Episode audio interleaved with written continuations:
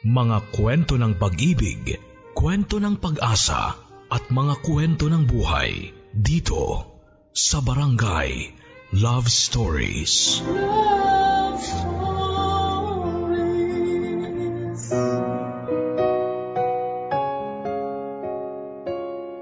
Ang sabi nila ay walang ina ang kayang tiisin ang kanyang anak. Simula sa pag-aalaga nito ng siyam na buwan sa kanyang sinapupunan hanggang sa araw na ito ay isilang. Ngunit hindi lahat ng ina ay kayang panindigan ang mabigat na responsibilidad na sa kanila ay iniatang. Ikaw, kailan mo masasabing kumpleto ang iyong buhay kung hindi mo naranasan ang alaga at kalinga ng isang ina. Ang pagiging magulang araw ang isa sa mga pinakamabigat na responsibilidad ng isang tao. Dahil dito ay masusubok ang ating kakayahan pagdating sa pag-aaruga at pagpapalaki ng mga anak. Bukod sa pagsilang ng isang ina sa kanyang anak, pagtatrabaho ng ama para lamang may maipakain sa kanyang pamilya, ay susukatin din ito kung ano nga ba tayo bilang isang magulang. Kapag sinabing magulang ay responsibilidad nating ibigay ang pagmamahal, kalinga at lahat ng bagay na kailangan ng ating mga anak mula sa pagkain, damit, tirahan at edukasyon. Pero bukod doon ay responsibilidad nating mahalin at alagaan ang ating mga anak hanggang sa kaya na nila tayong tumayo sa sarili nilang mga paa. Hindi sapat na maibigay lamang natin ang mga pangunahing bagay na kailangan nila. Bagkos ay tungkulin din natin na sila ay mahalin at kalingain upang mahubog bilang isang mabuting tao dahil aminin man natin o sa hindi ay nasa magulang ang tamang pagpapalaki sa mga anak. Hindi naman porke naalagaan natin sila nung sanggol pa lamang sila, napapakain, napag-aaral at nabibilhan ng mga material na bagay ay gano'n na lamang yon at hindi na natin sila kailangang mahalin at kalingain. Pero nakakalungkot man sabihin ay sadyang may mga irresponsableng magulang o ina na nag-aanak lang ay tila ba natapos na ang kanilang responsibilidad bilang isang magulang. Lalo pa at maaga silang nagkaroon ng anak at hindi pa handa sa responsibilidad bilang isang magulang. Katulad na lamang ng kwentong ibabahagi sa atin ngayong araw ni Rain na bagamat hindi naramdaman ang pagmamahal at kalinga ng isang ina ay kailanman hindi siya nakaramdam ng pangungulila dahil ang mga bagay na hindi na iparamdam at nagawa ng kanyang ina para sa kanya ay pinunan ng kanyang pinakamamahal na ate. Gusto mo na bang makarelate sa kanya? Alamin natin yan sa kwento ng pag-ibig, buhay at pag-asa sa nangungunang Barangay Love Stories.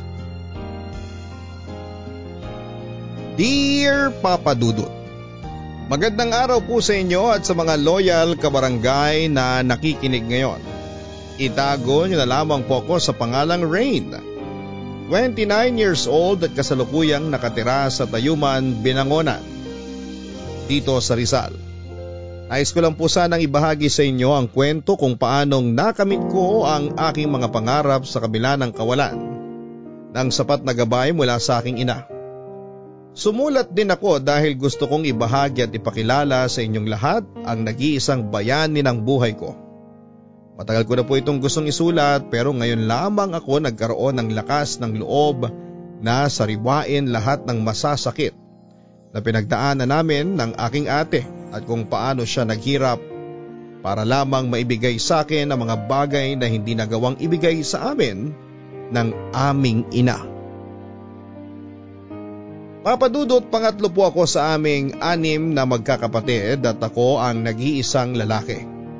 Hindi rin po lingid sa aking kaalaman na iba-iba kami ng ama. Ang kwento kasi sa amin ng tiyahe namin noon ay para lang daw nagpapalit ng damit kung magpalit ng lalaki si mama. Nung una ay wala lang yon sa akin. Pero noong magkaisip ako ay hindi ko na rin naiwasang mapaisip kung bakit nga ba ganon si mama. Bukod sa akin ay may sama din ng loob sa kanya si Ate Rina ang panganay sa aming magkakapatid. Masama ang loob nito kay mama dahil piniling iwan ni mama ang iba naming mga kapatid. Sa kani-kanilang ama lalo pa at wala itong kakayahan para buhayin kaming lahat. At dahil nga sa maagang nabuntis si mama kay Ate Rina, ay hindi pa raw ito sawa sa pagkadalaga. Panaylakwat siya din po ito kasama ng mga barkada habang kami naman ni ate noon ay naiiwan sa bahay nang wala man lang pagkain. Apat na taon po ako noon papadudot at dumedede pa ako noon sa bote. Kaya naman si Ate Rina ay kinakapala ng mukha na humingi ng makakain sa kapitbahay. At asukal na rin para kahit papaano ay may madedi ako. Kahit na musmus pa lamang ako noon ay natatandaan ko pa ang ibang parte ng kamusmusan ko at kung paano ako naging saksi sa lahat ng paghihirap ni ate para lamang makaraos kami sa pang-araw-araw na wala ang mama namin. Bukod nga sa paghingi ni ate ng makakain at madedede ko sa kapitbahay, ay si ate ang tanging nag-alaga sa akin. Simula sa pagpapaligo sa akin, paglilinis kapag nadumihan ako, pagpapakain at paglalaban na rin ng mga damit namin. Sa edad niyang 10 years old ay siya na ang tumayo bilang nanay ko. Lahat ng responsibilidad na dapat ay si mama ang gumagawa ay si ate Rina ang gumagawa nun. Napakabata pa namin pareho ni ate noon at sabig sa pag-aaruga ng isang ina pero dahil sa pagiging makasarili ni mama ay napabayaan niya kami. Habang si ate ay nagpapakahirap noon para lamang alagaan ako. Kulang na lang ay manlimos sa ibang tao para lamang hindi kami magutom ay nagpapakasarap naman si mama sa buhay. At dahil naaawa na rin sa amin ang mga kapitbahay namin ay minsan nagbibigay sila sa amin ng pagkain kahit na hindi naman kami humihingi.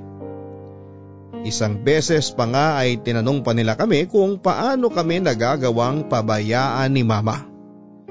Pero kahit kaming dalawa ni ate ay hindi namin alam ang sagot sa tanong na yon.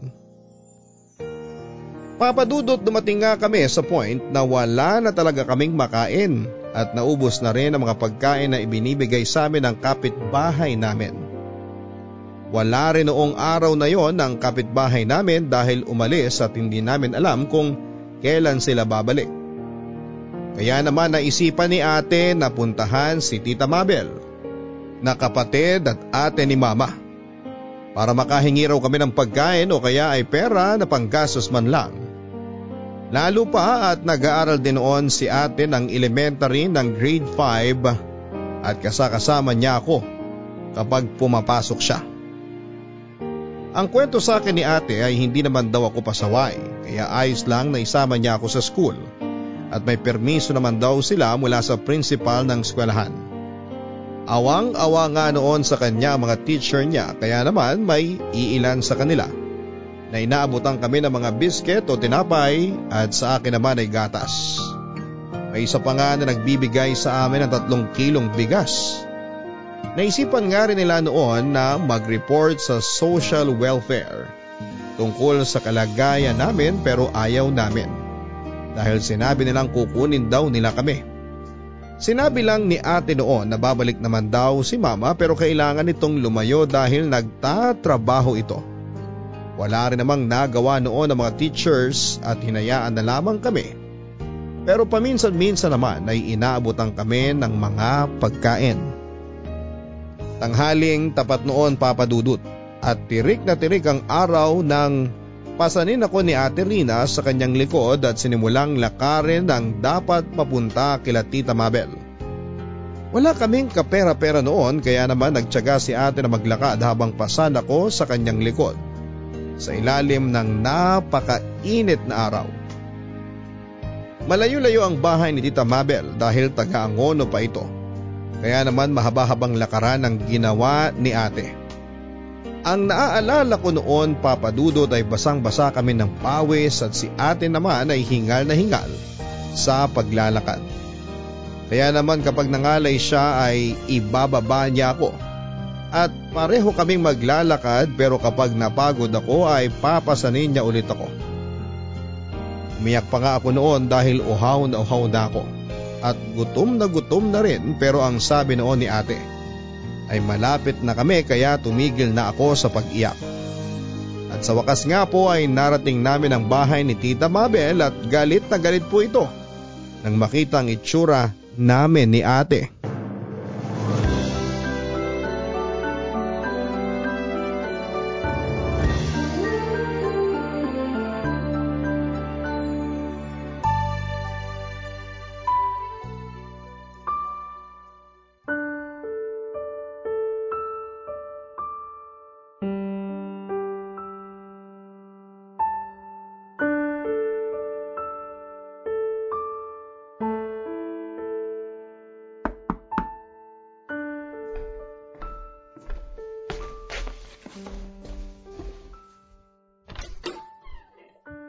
O Rina, Rain, asan ang nanay nyo?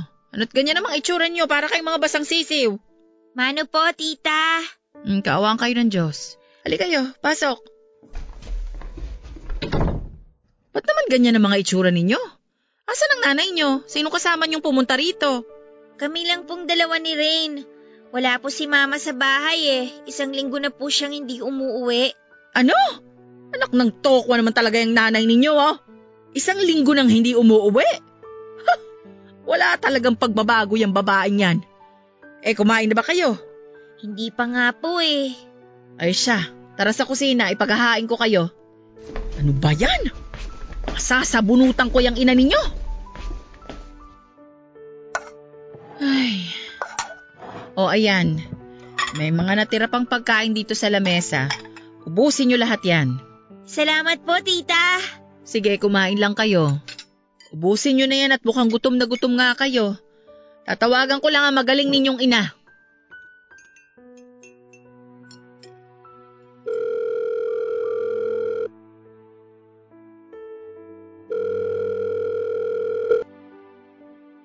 Hello, te. Lintik ka! Nasaan ka? Isang linggo ka na palang hindi umuwi. Ha? Sino nagsabi? Ha! Andito sa bahay yung mga anak mo. Sino? Eh di si Rina at si Rain, sino pa ba? Anong ginagawa nila dyan? Ay ano sa tingin mo? Natiis mong di umuwi ng isang linggo? Hindi mo man lang naisip kung may kinakain ba yung mga anak mo? Nanay ka na, lakwatsera ka pa rin. Nasa out of town na trabaho ko, te. Tsaka... Sinungaling! May pa-out of town ka pang nalalaman. Eh wala ka namang alam na trabaho. Alam na alam ko yung estilo mo na yan, Malin. Anong akala mo sa akin, Mangmang? Grabe ka naman magsalita, te. Eh sa may trabaho ako. Bakit? Porque ba hindi ako nakapagtapos ng pag-aaral, hindi na ako makakahanap ng trabaho? Magdahan-dahan ka naman sa pananalita mo sa akin. At talagang paninindigan mong pagsisinungaling mo, ha? Wala akong pakialam kung anong tinapos mo. Pero kilala kitang batugan kaya imposibleng maghanap ka ng trabaho. O ano? Nasa ka ba talaga? Kung ayaw mo maniwala, eh di wag. Hoy, wag mo ko pinagtataasan ng boses! Nagtatanong ka tapos hindi ka naman maniniwala. Eh, sinungaling ka kasi! Malaman ko lang talaga na may bagong lalaki ka na naman, kakalbuhin kita! Ah, anak-anak ka ng marami tapos pababayaan mo lang? Anong klase kang ina? Sumusobra ka na, te, ha? Abay talagang sumusobra ako at ikaw namumuro ka na! Umuwi ka ngayon din at sunduin mo ang mga anak mo rito! Kapag hindi ka pa umuwi, ipapahanap kita kung nasaan lupalop ka man! Napakawalang kwenta mo! Ay nako, kumukulo ang dugo ko sa nanay ninyo. Pasensya na't kailangan niyo pang marinig ang pinag-usapan namin. Okay lang po. Kumain kayo ng marami. Padadalang ko kayo ng mga biskwit at gatas mamaya bago kayo umuwi. Salamat po. Hindi pa ba nagsasalita itong si Rain? Nagsasalita naman po yan, kaso hindi pa lang po tuwid. Apat na taon na yan ah. Dapat kahit paano nakakabuo na siya ng mga salita. Hindi ko nga rin po alam kung bakit eh. Pabaya kasi ang nanay ninyo. Imbis na kayong tinututukan kung ano-anong walang kwentang bagay ang naatupag niyan. Dalawa na nga lang kayong nasa kanya, hindi pa niya kayo maasikaso. Eh teka muna pala, ikaw ba'y nag-aaral? Opo, grade 5 na po ako.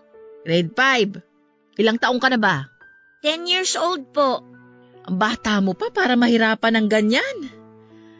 Ay, wala eh. Yung nanay niyo walang kwenta. Kasi kung may kwenta siyang ina, hindi niya kayo pababayaan ng ganyan. May balak pala siyang iwan kayo ng matagal. Eh di sana, iniwan na lang muna kayo ni Rain sa akin. Napaka-irresponsable talaga. Naku, pasensya na kayo sa tita ha. Pero galit na galit talaga ako sa nanay ninyo. Lalo pat malaman kung ganyan ang sitwasyon ninyo. Naaawa ako sa inyong magkapatid. Gustong gusto kong magkaanak pero hindi pwede kasi sira na ang matres ko. Tapos siya, ani mga anak pero pinababayaan niya lang ng ganyan. Uminom po muna kayo ng tubig, tita. Salamat anak. Huwag niyo na po kaming alalahanin. Sanay na naman po kami kay mama. Tsaka kaya ko naman pong alagaan si Rain eh. Gusto niyo ba dito muna kayo sa akin? Mas gusto po kasi namin ni Rain dun sa apartment. Tsaka malapit po sa school ko. Pwede naman kitang ikuha ng service. Tapos si Rain dito sa bahay, ako mag-aalaga at magbabantay. Hindi po kasi sumasama sa iba si Rain. Sa akin lang po. Eh kapag nandito naman kayo, hindi na kayo mapapabayaan. O ano, isipin mong mabuti. Pakikausap niyo lang po si Mama na wag na po kami iwan sa bahay ng matagal. Ay, o sige. Hindi na kita pipilitin, pero kung magbago man ang isip ninyo, welcome na welcome kayo rito sa bahay ko. Okay? Opo, tita. Salamat po.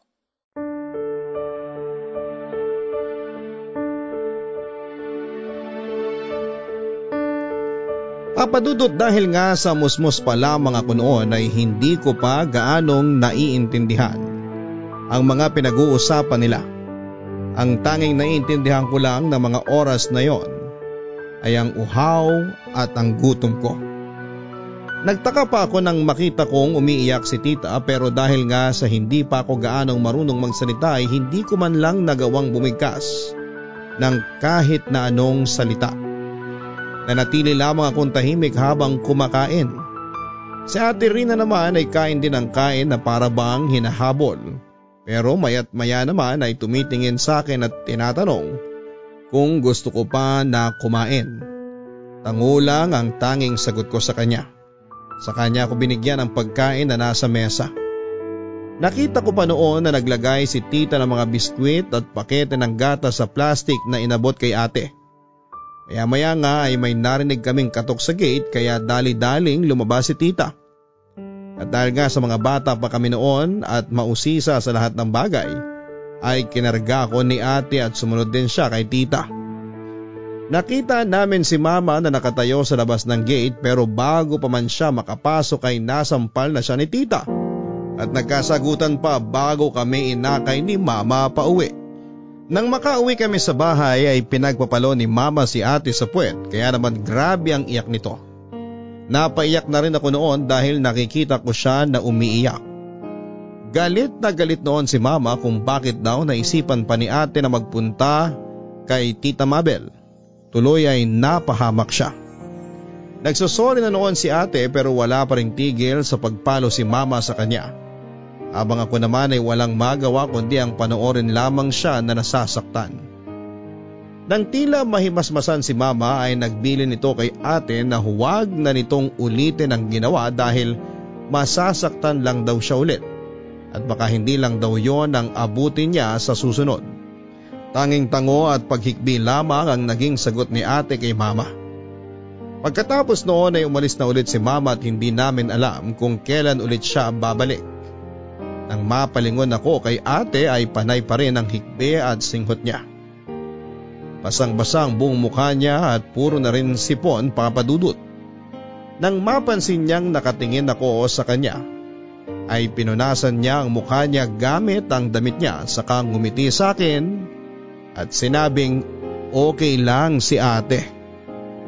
Sa paglipas nga ng panahon ay walang naging pagbabago kay mama.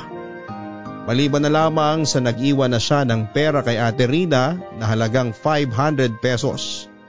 Para kung sakali man daw na hindi siya makauwi ng isang linggo, ay may pangkain kami. Pumasok na rin ako noon sa school. Grade 5 ako habang si ate naman ay graduate na ng high school at dahil nga kapos kami ay hindi na siya nag-aral pa ng kolehiyo. Tinitipid-tipid nga namin ang perang iniiwan ni mama para umabot yon ng isang linggo.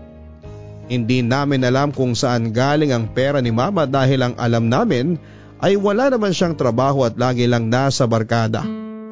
Pero hindi na namin kwenestyon si mama dahil ang importante kahit papaano ay hindi na kami nagugutom ni ate.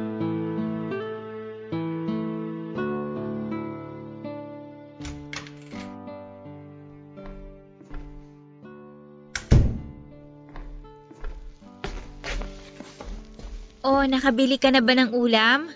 Itlog na lang binili ko. Tig-isa tayo. Kala ko ba corned beef ang gusto mo? Oo nga. Eh kaso, naalala ko may project ka pang bibilhin. Magkano na lang naman natira sa 500 na iniwan ni Mama? Kakasya pa naman kahit bumili ka ng corned beef. Hayaan mo na. Nakabili na ako ng itlog eh. Di ka nagsaing, te? Hindi. Sinangag ko lang yung kanin na bahaw kagabi. Eh, anis na yun eh. Medyo basa na kasi yun. Pwede pa naman kainin eh. Hinugasan ko naman bago ko sinangag. Tinanggal ko yung mga parte na medyo basa. Di ba maglalasang panis yan? Hindi! Hinugasan ko nga, di ba? Kesa naman magsasaing pa tayo ng panibago, e di masasayang lang yung baho kagabi. Huwag ka mag-alala, hindi naman kita pakakainin ng sirang pagkain. Alam ko. Kaya nga, kesa magreklamo ka dyan, maglabas ka na ng pinggan at kutsara natin. Luto na tong sinangag, piprito ko na lang yung itlog. Ate, Ano yun? di ka ba napapagod sa pag-aasikaso sa akin tsaka dito sa bahay? Ikaw ang nagluluto, naglilinis, naglalaban ng mga damit natin. Napapagod, syempre. Eh, anong magagawa ko? Ako ang ate eh. Di naman natin pwedeng asahan si mama kasi lagi naman siyang wala dito. Ba't kaya ganun si Mama? Yung nanay nung iba kong classmate, todo asikaso sa kanila kahit malaki na sila. Samantalang tayo. Hindi ka pa ba nasanay? Maliit pa lang tayo, ganun na siya eh. Pasalamat na nga lang tayo kasi iniiwanan niya tayo ng pambili ng pagkain. Naiinggit lang kasi ako sa iba kong kaklase. Buti pa sila inaasikaso ng mga nanay at tatay nila. Tumigil ka nga dyan. Huwag ka nang umasa nga alagaan tayo ni mama. Kasi kung gusto niya, matagal na sana niyang ginawa yun. Di ba niya tayo mahal? Ano sa tingin mo? Pinabayaan nga tayo, di ba? May nanay bang mahal ang anak tapos pinababayaan naman? Malay mo, hindi naman kasi niya tayo iniwan sa mga tatay natin. Ewan ko din. Wala na akong pakialam kung ano ba talaga ang dahilan at iniwan tayo kay mama. Basta itanim mo lang lagi sa isip mo na hindi mo kailangan mainggit sa mga kaklase mo dahil lang may mga nanay silang nag-aalaga sa kanila. Andito naman ako eh. Inaalagaan naman kita, di ba? Sorry ate. Salamat din sa pag-aalaga mo sa akin. Basta lagi mong iisipin, hindi man magampanan ni mama yung tungkulin niya bilang nanay natin, nandito ako na ate mo.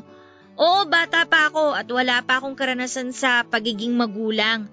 Nakahanda naman akong punan ng mga pagkukulang ni mama at pinapangako ko na gagawin ko ang lahat para sa'yo. Salamat ate. Pangako ko rin na hindi na ako magpapasaway o magiging makulit. Tutulong na ako sa mga gawaing bahay. We, eh hindi ka nga marunong magugas ng pinggan eh. Hindi ka rin marunong magsaing o kaya magprito. Paano ka tutulong sa mga gawaing bahay? E di turuan mo ko. Ikaw naman kasi. Inaangkin mo lahat ng gawaing bahay.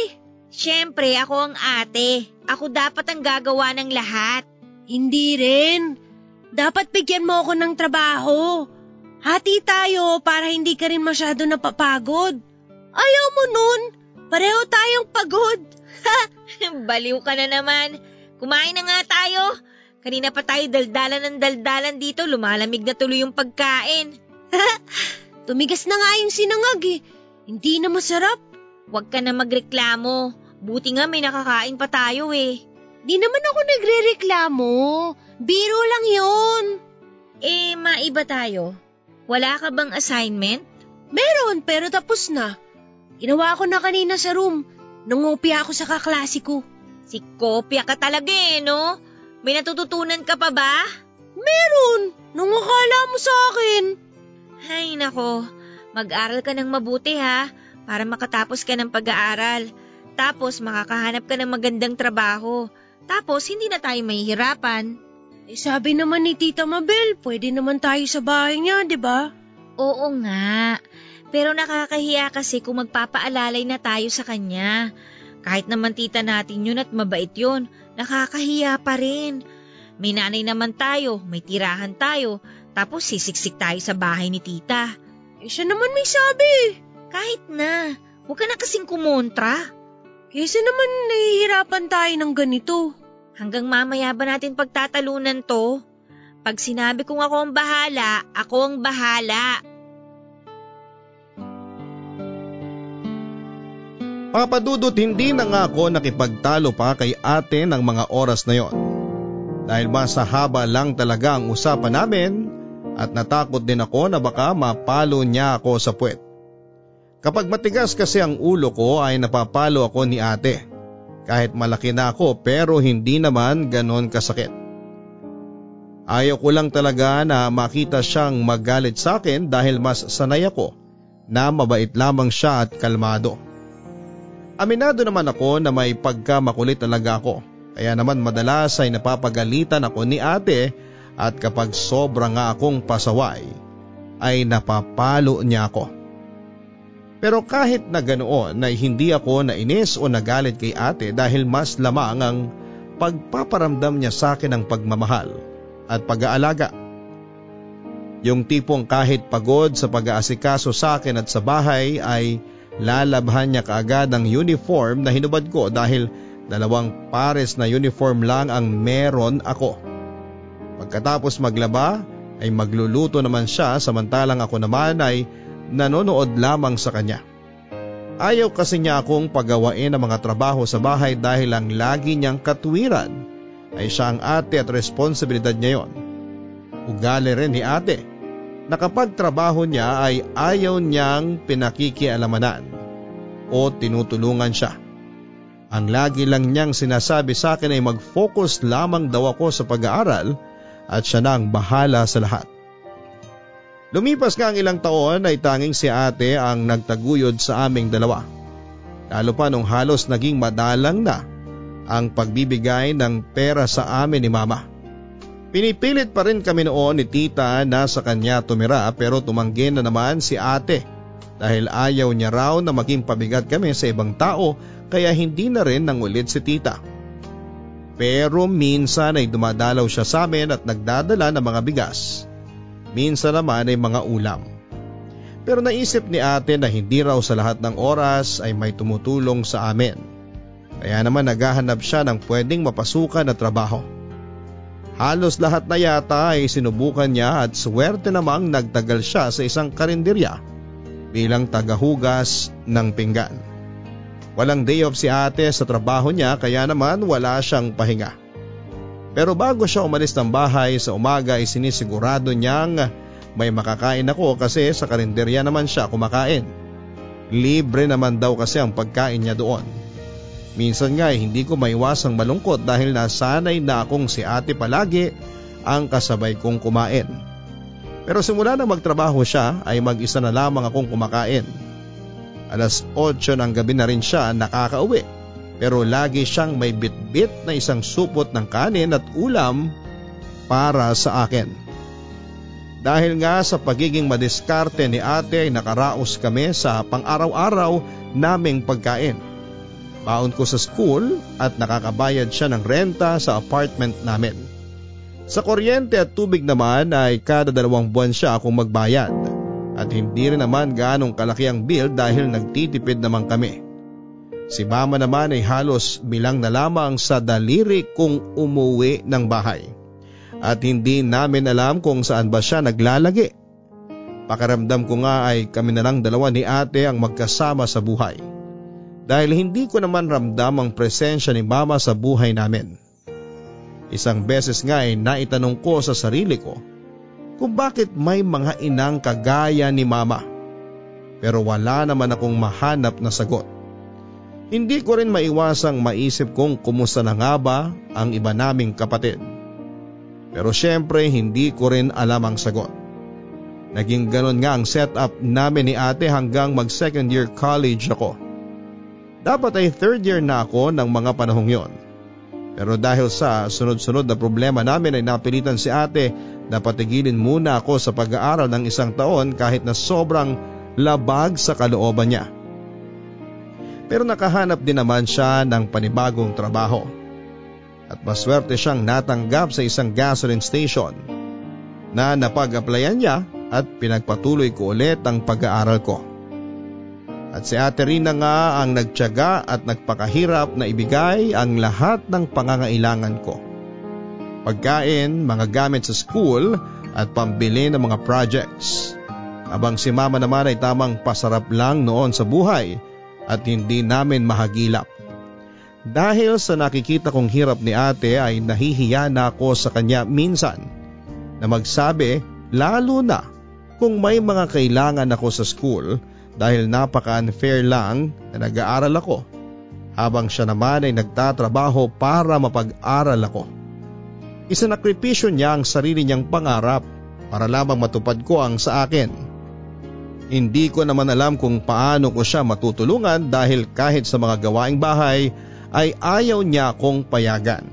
Kahit na ang paglalaba at pagpaplansya ng uniform ko. Isang beses nga ay napagalitan niya ako dahil lang sa hindi ko nagawa ang isang assignment ko dahil sa naging busy ako sa paglilinis ng bahay. Nagalit siya ng husto dahil hindi raw siya nagpapakahirap na magtrabaho para lang daw makalimutan kong gumawa ng assignment.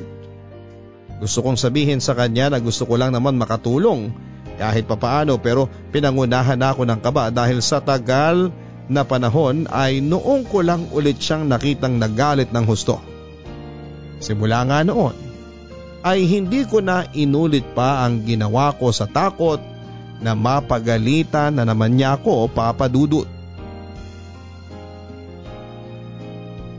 Papadudot awang-awa na ako noon kay ate dahil lahat ng responsibilidad ni mama sa amin ay inako na niya. May mga panahon nga na madalas na siyang magkasakit dahil sa sobrang pagod. Pero ang tanging nagagawa ko na lamang ay ang alagaan siya kapag nagkakasakit siya. May mga araw naman na sumasaglit si mama sa bahay pero hindi man lang niya kami naalalang kumustahin. Para bang boarding house ang tingin niya sa bahay na kung kailan lang niya gustong umuwi ay doon lamang siya uuwi. Ni hindi rin siya nagabalang alamin kung ano nga ba ang lagay namin. Kung nakakapag-aral ba kami o kaya naman ay kumakain pa. Tila ba invisible lamang kami kay mama dahil para lamang kaming hangin na dinadaan-daanan niya lamang. Pero nang malaman niyang may trabaho na si ate ay mas naging madalang na ang pag-uwi niya sa bahay. Nasa tatlo o apat na beses sa isang buwan na lamang kung umuwi siya. Hindi ko tuloy mapigil ang magtanim ng sama ng loob sa kanya dahil sa pagiging pabaya niya sa amin. Naisip ko nag-aaral din sana si ate. Hindi sana namin dadanasin ang matinding gutom at hindi sana kailangan magtrabaho ng maaga ni ate kung naging responsable lamang sana siyang ina. Inuudyukan na nga kami ng mga kapitbahay namin na iwan na lamang namin si mama at kay tita na lamang tumira. Pero ang tanging sagot lamang ni ate ay problema namin yon at hindi kailangang iasa pa sa ibang tao. At mas nagpatong-patong nga ang mga problema namin nang halos hindi na siya makapagtrabaho dahil lagi siyang nagkakasakit. Halos kakarampot na lamang ang kinikita ni ate sa trabaho niya. Kaya naman dalawang buwan din kaming hindi nakapagbayad ng renta sa apartment. At naputulan pa kami ng kuryente at tubig. Kinausap nga kami noon ng may-ari ng apartment na kung hindi kami makakapagbayad ay mapipilitan siyang palayasin kami. Sa dami ng problemang pinapasa ni ate ay hindi na niya alam kung paano niya yon malulutas. Kaya naman naghanap pa siya ng ibang sideline bukod sa trabaho niya sa gasolinahan. Kung ano-anong sideline na nga ang pinasukan niya at isa na doon ay ang pagpopromote ng kape sa mga bahay-bahay. Halos hindi na nga kami nagkikita sa bahay dahil alas 12 na nang hating gabi siya kung umuwi papadudot.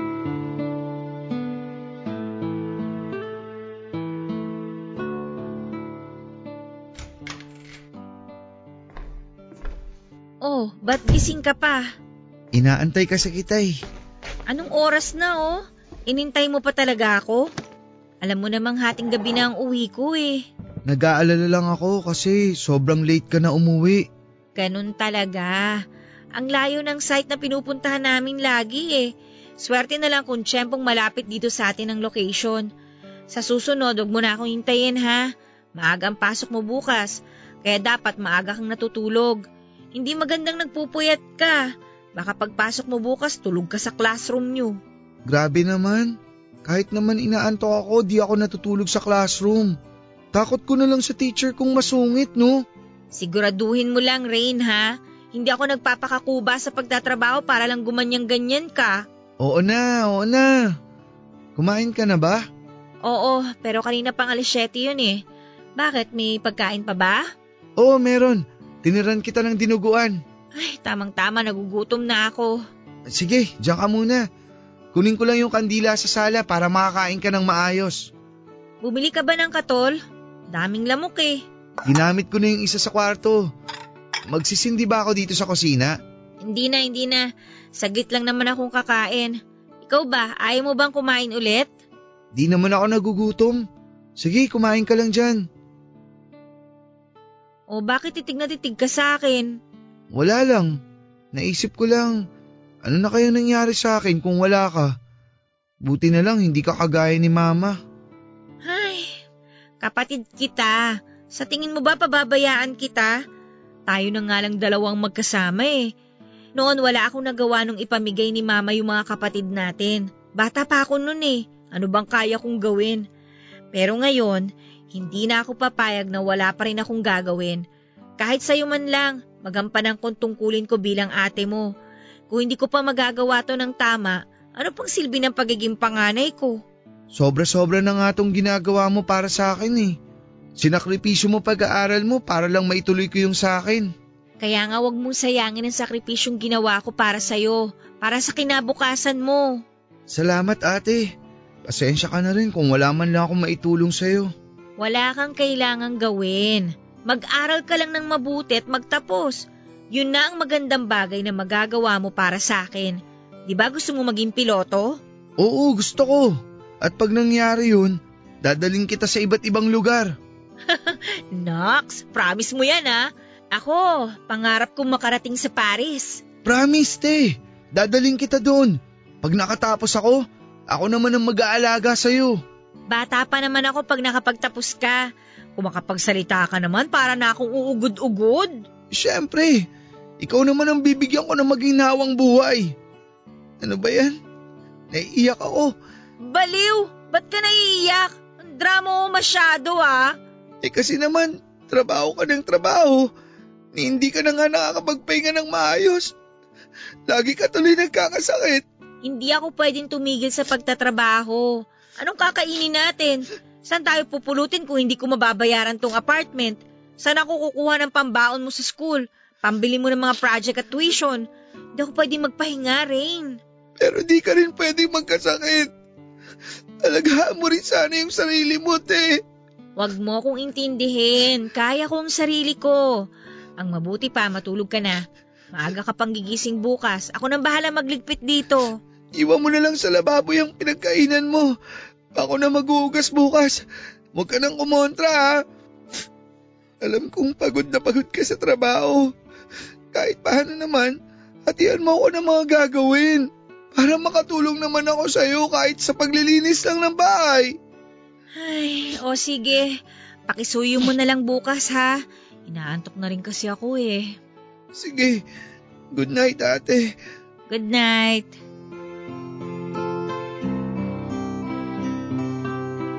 Papadudot maaga kong nagising kinabukasan kahit napuyat ako. Bala ko kasi sanang magtimpla ng kape pero as usual ay nauna namang nagising si ate. Naabutan ko nga siyang nagpiprito ng itlog para daw almusal namin. Alos wala nang tulog si ate dahil sa pagtatrabaho at nangangayayat na rin siya. Sinabihan ko nga siya na bumili ng vitamins niya para kahit papaano ay may panlaban siya sa sakit. Kaso'y matigas talaga ang ulo niya at sinabing aksaya lamang daw yon sa pera. Minsan nga ay naiisip kong tumigil na lamang sa pag-aaral. At tulungan na lamang si ate sa pagtatrabaho pero at the end of the day, maiisip ko rin na hindi matutuwa si ate kapag nalaman niyang plano kong tumigil sa pag-aaral. Lalo pa nga at ang dami na niyang isanakripisyo para igapang ang pag-aaral ko at hindi ko siya dapat biguin. Matapos nga na magalmusal, noon ay nagpaalam na ako kay ate na papasok na ako at binigyan niya ako ng 100 pesos na baon. Sakto na yon para sa pagkain at pamasahe ko. Hindi naman ako matalino papadudod pero masipag akong mag-aral. Kahit nga wala akong baon ay pumapasok ako dahil ayaw kong biguin si ate sa pangarap niya para sa akin. Balang araw ay sisiguraduhin ko na masusuklihan ko lahat ng sakripisyo niya. Siya ang itinuring kong inspirasyon sa lahat ng ginagawa ko. Kinatanghalian nga ng araw na yon papadudot pag uwi ko galing sa school ay naabutan ko si ate na nakahiga sa may sofa namin sa sala at parang nanginginig. Tatayo sana siya nang makita niya ako pero agad akong lumapit sa kanya.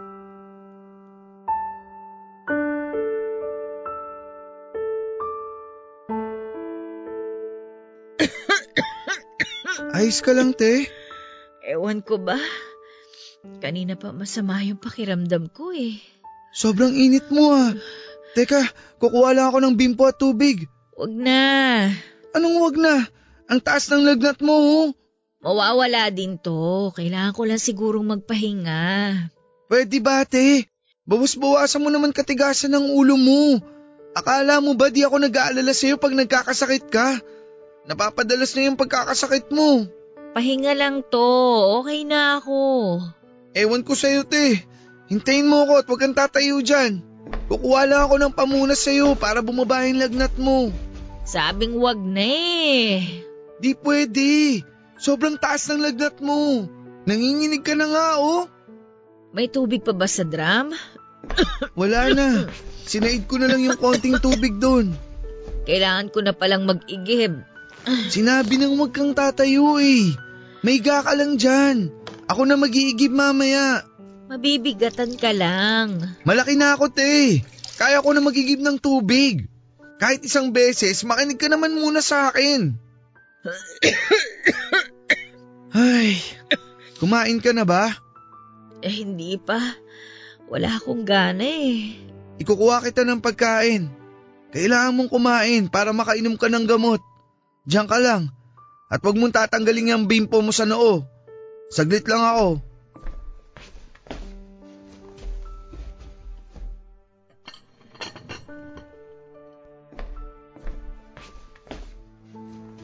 Kaya mo bang umupo? Para makakain ka. Ayokong kumain. Hindi pwede. Paano ka makakainom ng gamot kung di ka kakain? Wala nga akong gana. Mapait ang panlasa ko eh. Eh kasi nga may sakit ka. Sige na naman te, kahit konti lang kumain ka. Konti lang ha? Oo, promise. Malamanan lang yan tiyan mo bago ka uminom ng gamot. Hmm, ayoko na. Nakakaisang subo ka pa lang eh. Dagdagan mo pa. Ayoko na nga. Bakit ba ang kulit mo? Kumain na nga ako ng konti, di ba? Isa ayoko na nga kumain eh. Wala nga akong gana. Kailangan mo ba talagang sumigaw? Eh, ang kulit mo kasi. Nag-aalala lang naman ako sa'yo, kaya pinipilit kitang kumain. Masama ba na mag-alala ako sa ate kung may sakit? Akala mo ba di ako nahihirapan pag nakikita kitang ganyan? Ni hindi ko alam kung ano bang pwede kong maging pakinabang sa'yo. Bukod sa alagaan ka pag may sakit ka. Gusto kitang tulungan sa abot ng makakaya ko. Pero lahat sinasarili mo eh. Puro ka okay lang ako, kaya ko naman. Sabi mo magkapatid tayo. Di ba dapat ang magkapatid nagtutulungan? Sorry, Rain. Sorry. Nahihirapan ako pag nakikita kitang nahihirapan. Gusto kitang tulungan, pero di ko alam kung paano. Kaya nga pag-aalaga na lang sa'yo pag may sakit ka ang naiisip ko. Para kahit paano may silbi naman ako sa'yo. Sorry. Hindi ko sinasadya sigawan ka. Nabigla lang ako. Sorry. Nakakainis lang kasi ate. Bakit kailangang suluin mo lahat ng hirap? Kung nahihirapan ka na, magsabi ka sa akin. Sabi mo nga, tayong dalawa na lang magkasama. Ni wala na ang pakialam sa atin si mama eh. Pinabayaan niya na talaga tayo. Sorry. Hindi ko alam na ganyan na palang nararamdaman mo. Paano mo malalaman? Masyado ka nakafocus sa pagtatrabaho. Naiintindihan kong ginagawa mo lahat para sa akin. Pero magtira ka naman ng para sa sarili mo, ate. Sa tingin mo ba matutuwa akong tanggapin lahat ng sakripisyo mo para sa akin? Kung kapalit naman nun, yung pagpapabaya mo sa sarili mo, ikaw na lang ang meron ako. Huwag naman sana pero paano kung magkasakit ka ng malala dahil sa ginagawa mo? Paano na ako? Shh! Ano ka ba? Hindi mangyayari yun. Huwag kang mag-isip ng ganyan. Hindi hindi ka iiwan ni ate. Yakap mo nga si ate.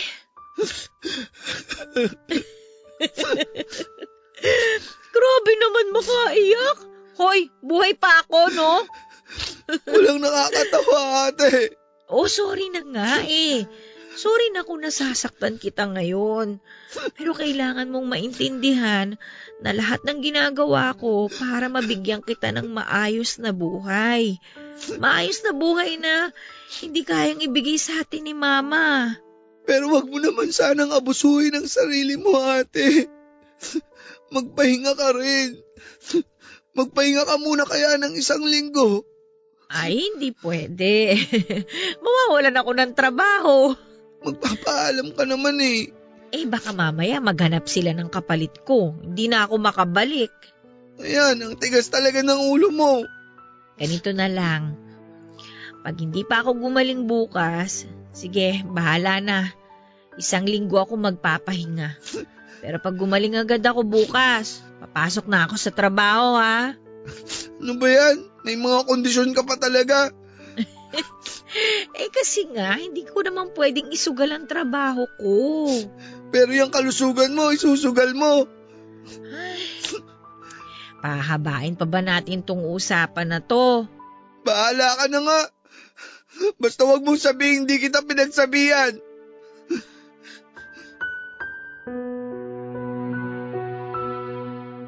Papadudot wala na nga akong nagawa dahil masyado talagang matigas ang ulo ni ate. Lalo pa at buo na ang pasya niya. Kaya nga kahit tutol ako sa kondisyon niya ay pumayag na lamang ako. Nagdarasal na lamang ako noon sa Diyos na bigyan niya ng lakas si ate at huwag hayaang magkasakit. Dahil sa totoo lang ay awang-awa na ako sa pinagdadaanan ni ate. Simula noong bata pa kami ay naipasa na sa kanya ang responsibilidad ni mama na kung tutuusin ay hindi naman dapat niya pinapasan. Pero dahil mahal ako ni ate ay mas pinili niyang alagaan ako at magsakripisyo para sa kapakanan ko. Minsan nga ay hindi ko maiwasang isipin na kung iba lang siguro ang naging nanay namin ay hindi ganong buhay ang daranasin namin. Malamang sa malamang ay mapagmahal at maalagang ina siguro ang meron kami. Pero dahil nga sa pagiging pabaya ni mama ay unti-unting nabuo ang galit ko sa kanya. Alam kong masamang magtanim ng galit sa ibang tao lalo pa sa magulang natin.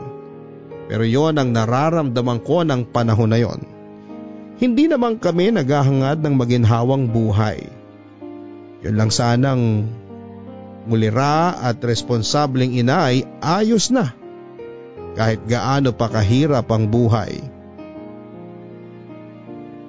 Papadudot kinabukasan nga ay gusto pa sanang pumasok ni ate sa trabaho niya kahit na masama pa rin ang pakiramdam niya. Pero dahil nga may usapan kami ay hindi na rin siya umalma. Hindi rin naman problema kung isang linggo siyang magpahinga sa trabaho dahil may budget naman kami para sa loob ng dalawang linggo. Nakigamit na lamang ng cellphone si ate sa kapitbahay para makapag-text sa kanyang amo na hindi muna siya makakapagtrabaho dahil may sakit siya. Pumayag naman ang amo niya at sinabing magpagaling din siya kaagad. Natuwa naman ako ng mga oras na yon sa kaalaman na makapagpapahinga si ate pansamantala mula sa kanyang pagtatrabaho. At habang may sakit nga siya, ay ako na muna syempre ang gumawa ng mga gawaing bahay mula sa paglilinis, pagluluto, paghuhugas ng pinggan, paglalaba at syempre pagigib ng tubig sa poso. Pakiramdam ko nga noon ay magkakalas-kalas sa mga buto ko sa sobrang bigat ng iniigib ko. Doon ko nga napagtanto kung gaano kahirap ang ginagawa ni ate na pag-iigib ng tubig araw-araw para lamang may mainom kami, may pampaligo at kung ano-ano pa na kailangan ng tubig. Lalaki ako pero halos hindi ko na kayanin ang pag-iigib. Paano pa kaya si ate na babae at maliit ang katawan? Hindi pa kasi namin maipakabit ang tubig dahil nagpatong-patong na raw ang interes. Wala sa naiwang bill na hindi namin nabayaran. Napaisip nga ako kung paano nakakaya ni ate na mag-igib araw-araw ng ganon kabigat. Kaya nga sinamantala ko na noong araw na yon ay ako ang gumawa ng lahat ng trabaho sa bahay para makapag full rest si ate. Kinagabihan naman ng araw ding yon ay nagulat ako nang biglang sumulpot si mama sa bahay. May dala itong pares ng mamahaling high heels, na sapatos at mamahaling bag. Ang sosyal din ng itsura niya mula sa damit hanggang sa gintong mga alahas. Napatanong naman ako sa isipan ko kung bigay ba yon o bili niya. Pero agad ko ding naisip na imposibleng bili niya ang mga yon dahil wala naman siyang trabaho. At kung meron man ay hindi pa rin sapat para makabili siya ng mga mamahaling gamit. Hindi ko tuloy napigilan ang muling pag-usbong ng galit sa puso ko na mga oras na yon para kay mama. Dahil habang naghihirap kaming dalawa ni ate, ay nagaastang dalaga naman si mama. Na tila ba walang kahit na anong responsibilidad sa buhay. Sakto namang nagising noon si ate at nagiinit ang ulo nang makita ang itsura ni mama at ang mga gamit na bitbit nito. Alam niyo pa palang uuwian niyo? Anong sinabi mo? Ulitin mo nga! Buti, alam niyo pa ang daan pa uwi rito. Bastos ka! Wala kang modo! Bahay ko to kaya natural lang na umuwi ako. Ma! Tama na yan! May sakit si ate, kaya huwag niyo naman siyang saktan. At bakit? Sino ka para pagsabihan ako ng dapat kong gawin? Hindi mo ba narinig ang ate mo? Wala na siyang respeto sa akin. Masyado siyang bastos magsalita. Bakit? Karapat dapat ba kayong igalang? Karespe-respeto ba kayo? Talagang sumasagot ka pa ng pabalang sa akin, ah. Hoy! Anak lang kita kaya wala kang karapatang sumagot-sagot sa akin ng ganyan. Matagal nang nawala ang respeto ko sa inyo. Simula nung tinalikuran yung responsibilidad nyo sa amin at mas pinili nyong sumama sa lalaki nyo. Anong sabi mo? Ate, anong sinasabi mo? May bagong lalaki si Mama. Kaya nga hindi niya tayo inuuwian eh. Tapos ngayon bigla lang siyang susulpot dito at manenermo ng tungkol sa respeto? At saan mo naman nakuha ang chismis na yan? Magdahan-dahan ka sa pananalita mo sa akin, Rina, ha? At baka hindi lang sampalak abutin mo sa akin. Ano pa bang hindi niyo nagagawa sa akin? Sa tingin niyo ba masisindak niyo ako katulad ng dati? Hindi na ako yung Rina na bata, mahina at walang magawa sa bawat baluktot na desisyon ninyo. Ah, ganon. O heto, pigilan mo! Ah! Ma, ano ba? Tama na! Huwag mong saktan si ate! Huwag kang makialam! Kung ayaw mong ikaw naman ang tabaan sa akin! Sige! Tinulak mo ako? Lumalabang ka na ngayon? Tatanggapin ko lahat ng pananakit niyo sa akin. Pero subukan niyo pagbuhatan ng kamay si Rain. Hindi ako mananahimik lang dito. Wala kang utang na loob. Matapos ko kayong iluwal, ganito igaganti niyo sa akin? Pasalamat nga kayo at hindi ko kayo ipinamigay kagaya ng mga kapatid niyo. Sana nga pinamigay niyo na lang kami. Ate, tama na. Tumigil na kayo ni Mama. Hoy, Rina! Kung hindi dahil sa lalaking sinasabi mo, baka namatay na kayo sa gutom nun. Palibhasa, hindi nyo alam na sa kanya galing yung 500 na binibigay ko sa inyo. Ito nga oh, binilhan niya ako ng mga mamahaling gamit. At hindi ko lang siya basta lalaki dahil pakakasalan niya ako. Magiging tatay niyo na siya. Wala nga naging silbi ang pagiging nanay niyo sa amin eh. Tapos ngayon bigla-bigla kayong magsasabi na magkakaroon kami ng bagong tatay? Hindi namin kailangan ng tatay at mas lalong hindi namin kailangan ng nanay. Sa ayaw at sa gusto nyo, magkakaroon na kayo ng bagong tatay. At hindi nyo mababago ang katotohanan ako ang nanay nyo. Kaya matuto kayo rumispeto! Ma, pwede ba? Ayos na kami ni ate na kaming dalawa lang. Saka ikaw lang naman nakikinabang sa mga desisyon mo eh. Hindi naman kami kasali sa mga plano mo. Dahil kung may pakialam ka sa aming mga anak mo, di mo kami pababayaan. Uunahin mo lagi ang kapakanan namin. Hindi yung puro sarili nyo lang. Aba, tinuruan ka ba ng ate mo na sumagot sa akin ng ganyan, ha? Hindi, ma. Matagal na ako may sama ng loob sa inyo dahil pinabayaan nyo kami. Si ate ang umako sa lahat ng responsibilidad na ikaw ang dapat gumagawa. Kinailangan ni ate na magtrabaho agad para lang makapag-aral ako. Trabaho siya ng trabaho kahit lagi na siyang nagkakasakit. Tapos itong apartment na to, hindi na alam ni ate kung paano niya pababayaran. Palalayasin na nga kami dito pag di pa kami nakapagbayad sa susunod na buwan eh. Wala akong pakialam. Palayasin akong palalayasin. Bahala kayo sa mga buhay nyo. Mga wala kayong utang na loob. Magdusa kayo ngayon. Makaalis na nga rito.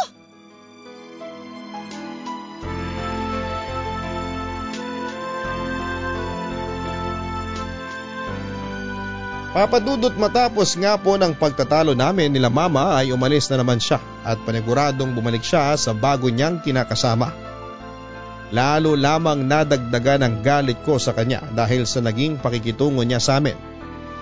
Oo alam kong may mali si ate dahil sa ginawa niyang pagsagot-sagot kay mama. Pero higit kanino man ay ako ang nakakaalam kung saan nga ba nang galing si ate at dahil nga sa hindi ko na rin masikmura ang ginawa sa amin ni mama ay nagpa siya na akong humingi ng tulong noon kay Tita Mabel. Ikinuwento ko nga sa kanya ang lahat na nangyari at galit na galit ito sa mga nalaman. Dahil nga doon ay sinabihan kami ni tita na umalis na lamang sa apartment at sa kanya na lamang kami tumira. Nung una ay ayaw pa talaga ni ate pero kalaunan ay nakumbinsa din namin siya dahil sa pagiging mapilit ni tita. Ayon pa nga kay tita ay hindi naman daw kami magiging pabigat sa kanya dahil gusto talaga niya nang makakasama sa bahay lalo pa at mag-isa lamang siya. At hindi naman daw kami ibang tao sa kanya. Sinubukan naman ni tita na tawagan si mama sa number nito pero hindi na niya ito makontak dahil mukhang nagpalit na daw ito ng number.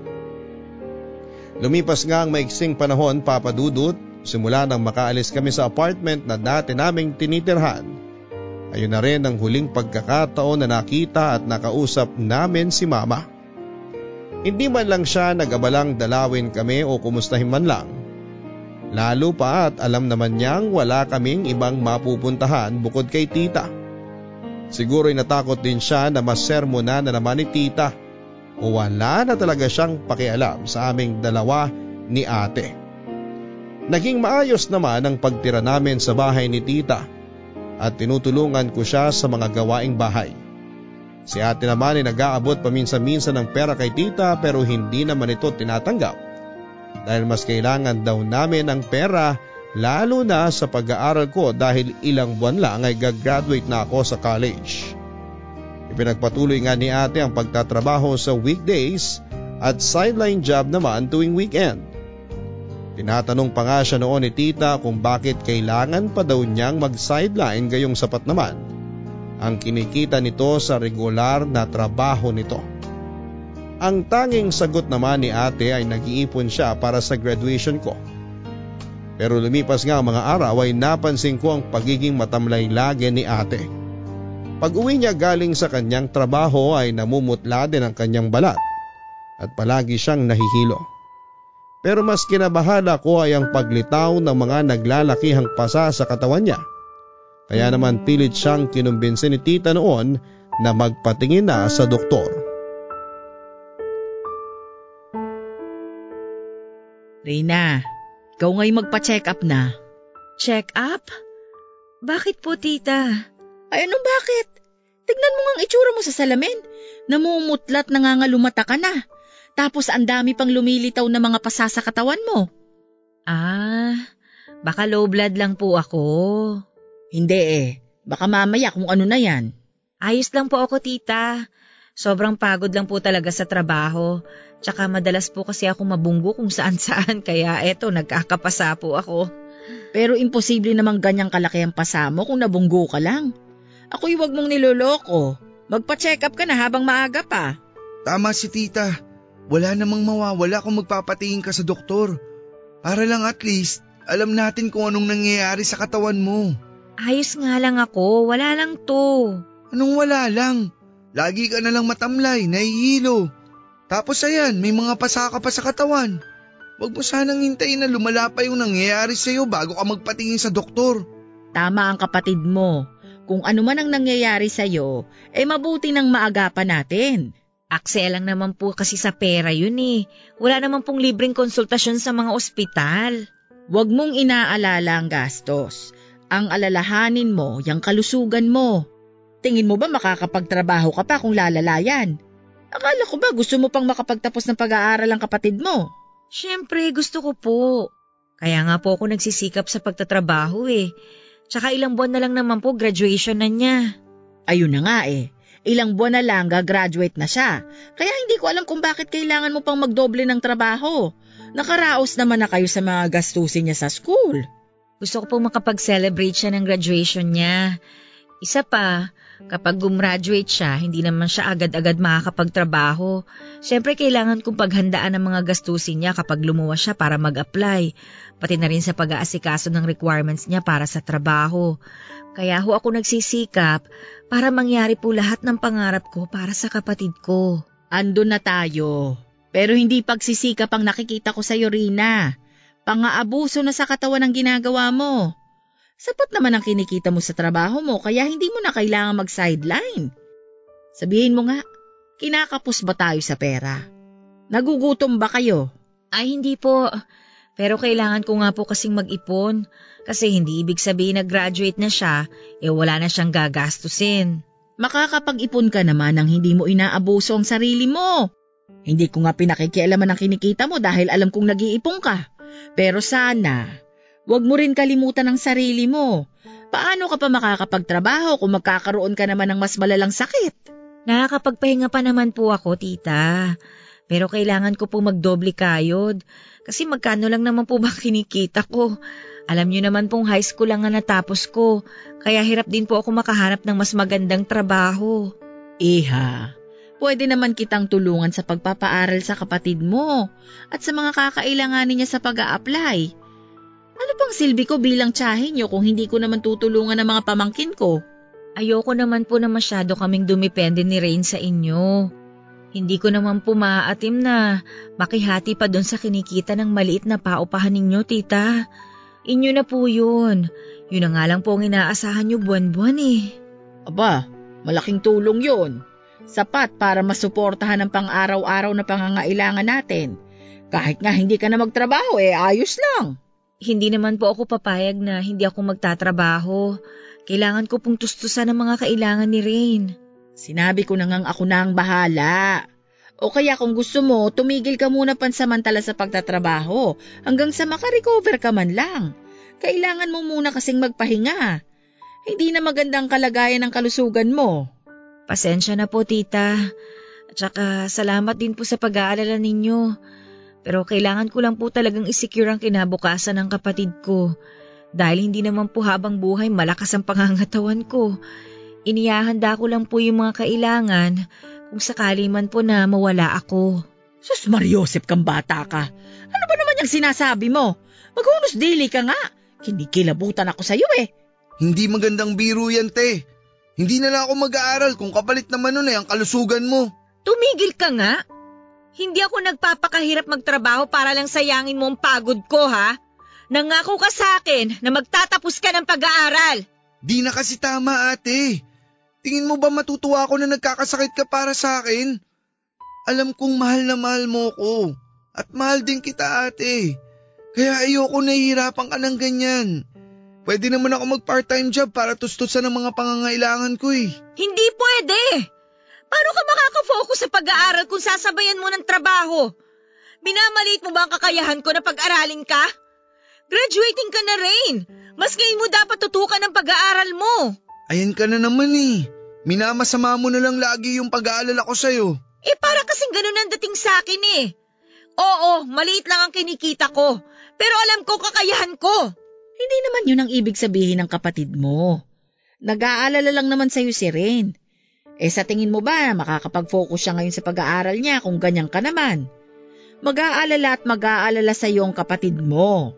Huwag niyo na lang po akong intindihin. Katawan ko naman po to eh. Alam ko kung ano nangyayari sa akin. Ako ang unang makakaramdam kung may kakaiba sa katawan ko. Ay, ay naku kang bata ka. Sigurado ka ba naayos ka lang? Opo, pagod lang po to. Pag nakapagpahinga na po ako, magiging okay na ako. Yung mga pasako na to, ilang araw lang mawawala na rin po to. Eh siya sige. Basta kapag may naramdaman kang hindi maganda sa katawan mo, magsabi ka kaagad sa amin. Huwag mong intindihin ang pampacheck up, ako nang bahala. Opo, tita. Salamat po. Ay, nako. Kasalanan talaga to ng nanay niyo eh. Napakawalang kwenta niyang ina. Kung hindi niya sana kayo pinabayaan, eh di sana hindi niyo dinaranas ang ganitong buhay. Hindi mo sana kailangan magtrabaho ng maaga para lang mabuhay kayo.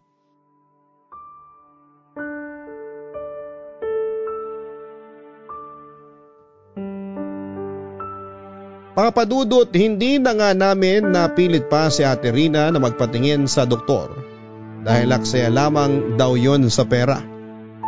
Pero sa pakiusap na rin namin ni tita sa kanya ay nakiusap siya ulit sa amo niya na kung pwede makapagpahinga ulit siya ng tatlong araw dahil may sakit siya at pumayag naman po ito. Nagpahinga nga si ate ng tatlong araw pero napansin namin na hindi naman bumubuti ang lagay niya. Bagkos ay parang lumalala pa nga. Habang lumilipas kasi ang mga araw at buwan ay napapansin namin na lalo siyang nagiging matamlay. At naging madalas na nga ang pagkahilo niya.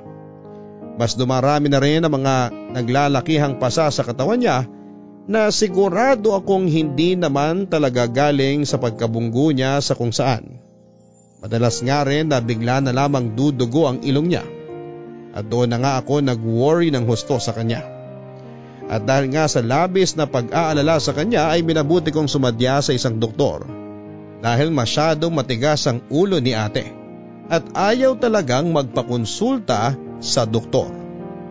Nagpunta nga ako sa pinakamalapit na ospital sa amin noon at agad akong nagtanong sa nurse station kung may doktor ba akong pwedeng makausap tungkol sa kondisyon ng kalusugan ni ate. Nagtanong muna sila sa akin noon kung ano nga ba ang nangyayari kay ate at sinabi ko sa kanila lahat ng mga sintomas na napansin ko kay ate. Nang marinig nila ang sinasabi ko ay meron na daw silang ideya kung ano nga ba ang posibleng sakit ni ate pero mas mabuti pa rin daw na doktor ang kausapin ko para mas makasigurado ako. Kaya naman sinamahan ako ng isang nurse na makipag-usap sa isang doktor. Matapos ko ngang maisa-isa sa doktor ang lahat ng mga sintomas ni ate, ay nagimbal ako sa naging sagot niya na baka posible raw na leukemia ang sakit ni ate. Pero hindi pa naman daw sigurado kaya mas mabuti raw na mag-undergo ng lab test si ate para makasigurado. Papadudot ng mga oras na yon ay nanlalambot ako. Hindi pa sigurado na may leukemia si ate pero ang isipin ko pa lamang na meron nga ay sobrang hirap ng tanggapin. Dali-dali nga akong umuwi ng bahay at naabutan ko si ate na nagpapahinga sa kwarto niya. Hindi ko sinabi sa kanya na galing ako ng ospital pero kinulit ko siya na magpatingin na sa doktor. Pero nagalit lamang siya sa akin. Hindi ko alam ang gagawin ko ng mga oras na yon papadudot. Hindi ko alam kung paano ko nga ba makukumbinse si ate. Dahil sa totoo lang, ay sobrang nagwo-worry na ako sa kanya. Pero dahil matigas ang ulo ni ate ay hindi nga siya nagpapilit. Hindi na nga ako makapag-focus sa pag-aaral ko dahil lagi ko lamang naaalala ang sinabi ng doktor sa akin. Papadudot habang tumatagal ay mas palala ng palala ang kondisyon ni ate. Pero hindi yun naging hadlang para maihatid niya ako sa entablado sa araw ng graduation ko at nabigyan ng Latin Honors. Kitang kita ko sa mukha ni ate na sobrang proud siya sa akin. At masayang masaya din ako na unti-unti ko nang matutupad ang mga pangarap namin ni ate. Pero nang makababa kami ng stage ay napakapit siya ng mahigpit sa braso ko at sinabing nahihilo siya at bago ko pa man siya maalalayan ay bigla na lamang siyang nahimatay. Gumapang ang matinding kaba sa akin ang mga oras na yon at agad naman na may lumapit na mga teachers sa amin para tulungan akong madala kaagad si ate sa ospital. Habang nasa tricycle kami noon at ang advisor ko ay nakigamit pa ako ng cellphone sa kanya at agad kong tinawagan si tita at sinabing isinugod namin sa ospital si ate. Kaya naman agad siyang sumunod sa ospital. Sobrang takot ang naramdaman ko ng mga oras na yon papadudot. Dahil alam ko na may mali sa nangyayari kay ate pero in denial pa rin ako dahil ayaw tanggapin ang utak ko na tama ang sinabi ng doktor sa posibilidad na may malubhang sakit nga si ate. Na-admit nga siya sa ospital ng araw ding yon ng ate ko at agad na nagsagawa ng lab test ang mga doktor para malaman kung ano nga ba talaga ang sakit niya. Kinabukasan nga papadudot ay lumabas ang resulta ng lab test ni ate at ayon sa resulta ng test ay kumpirmadong may leukemia nga siya na mas kritikal kesa sa ibang uri ng leukemia. Halos magunaw ang mundo ko. Sa mga sinabi ng mga doktor at pakiramdam ko ay kinapos ako ng hininga. Ang daming tanong na pumasok sa isip ko ng mga oras na yon Paano nagkaroon ng leukemia si ate? Bakit siya pa? Gagaling pa ba siya? Ilan lamang yan sa mga katanungan ko dahil nakakagulat naman talaga. Ang lakas-lakas niya dati tapos ay malalaman ko na lamang na may leukemia siya. Pero ang sabi naman ng mga doktor ay pwede pa naman daw siyang magamot kung mag-undergo siya ng chemotherapy o kaya ay surgery para sa bone marrow transplant. Pero nilinaw naman nila na 40% lang ang chance na mag-survive si ate sa loob ng limang taon. Halos dalawang linggo nga rin na nakakonfine si ate pero dahil sa kakulangan namin sa pera ay napilitan kami na iuwi na lamang siya sa bahay at doon magpahinga. Samantalang kami naman ni tita ay walang ginawa kundi ang umiyak ng umiyak dahil sa kalagayan ni ate. Parang dinudurog ang puso namin habang nakikita namin siyang nahihirapan ng mga oras na yon.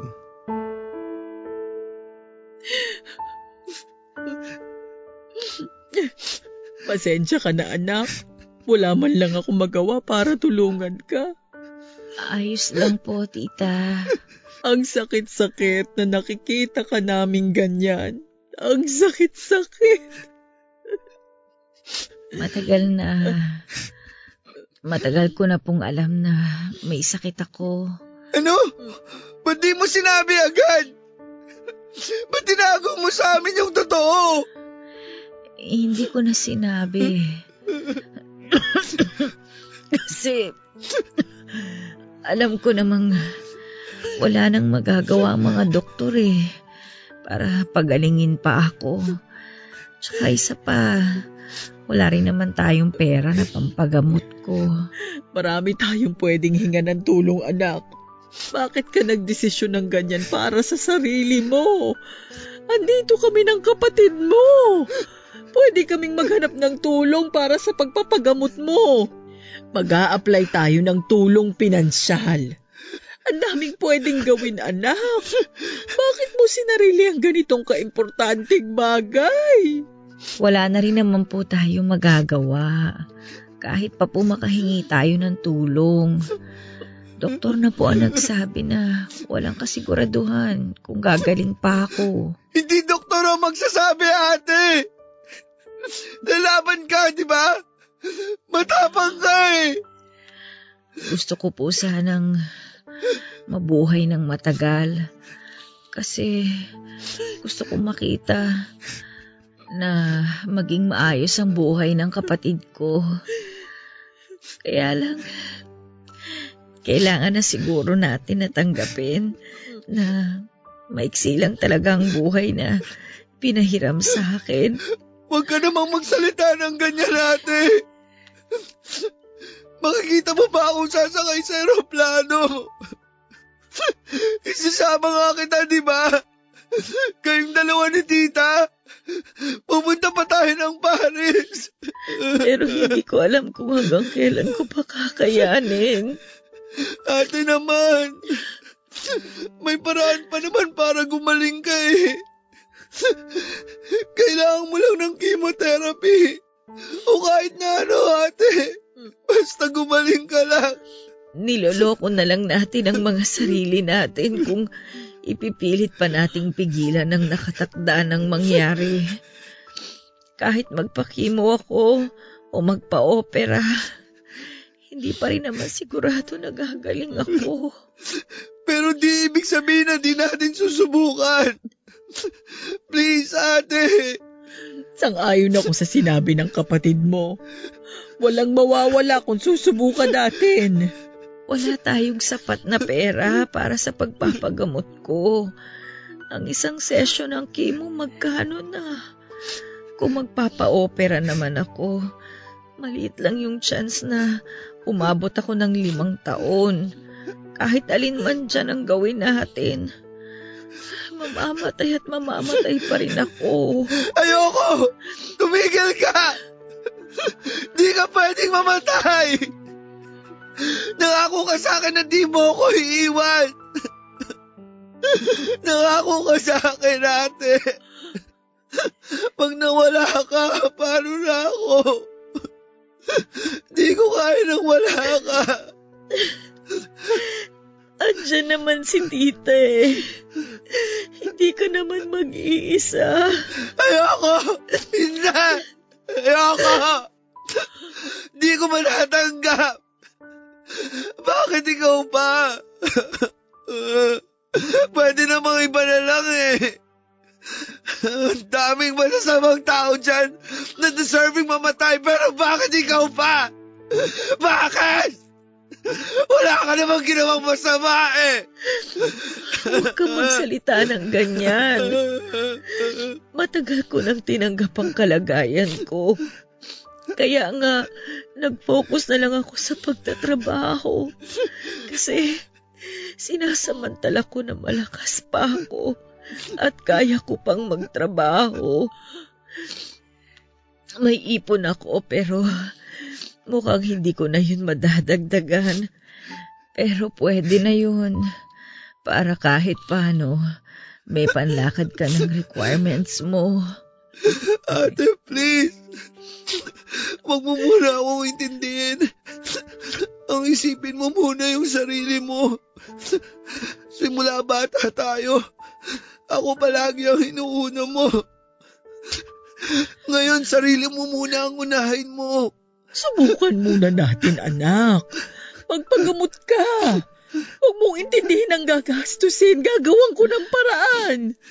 Maraming salamat po, tita. Pero tanggap ko na po.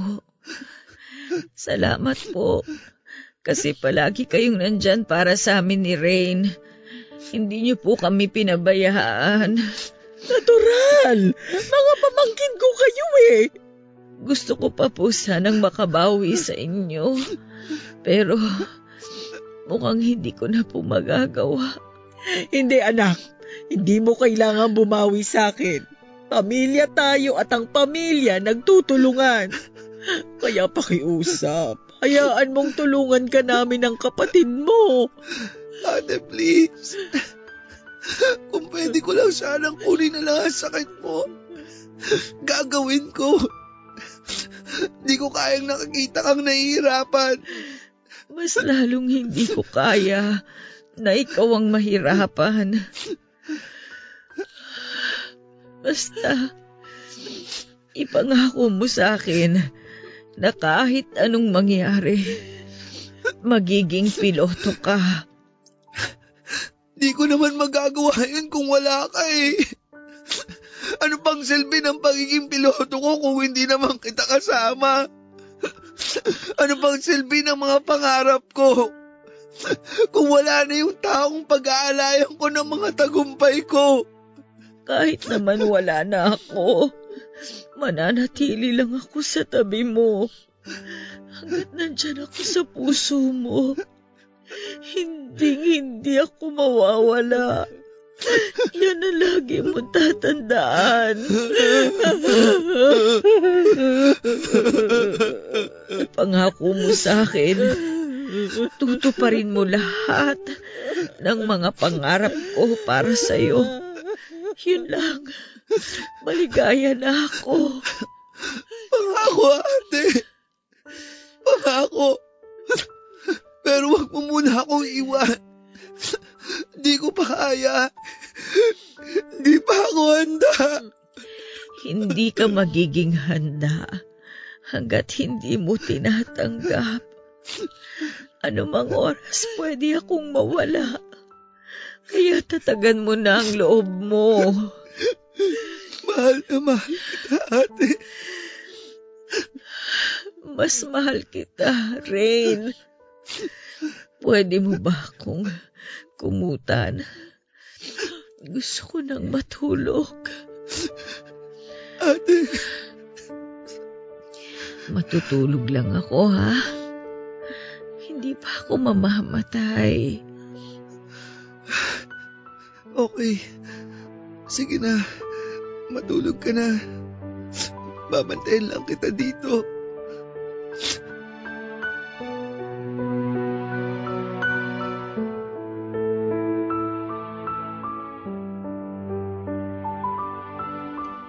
Papadudot habang tumatagal ay mas nagiging malala ang kalagayan ni ate.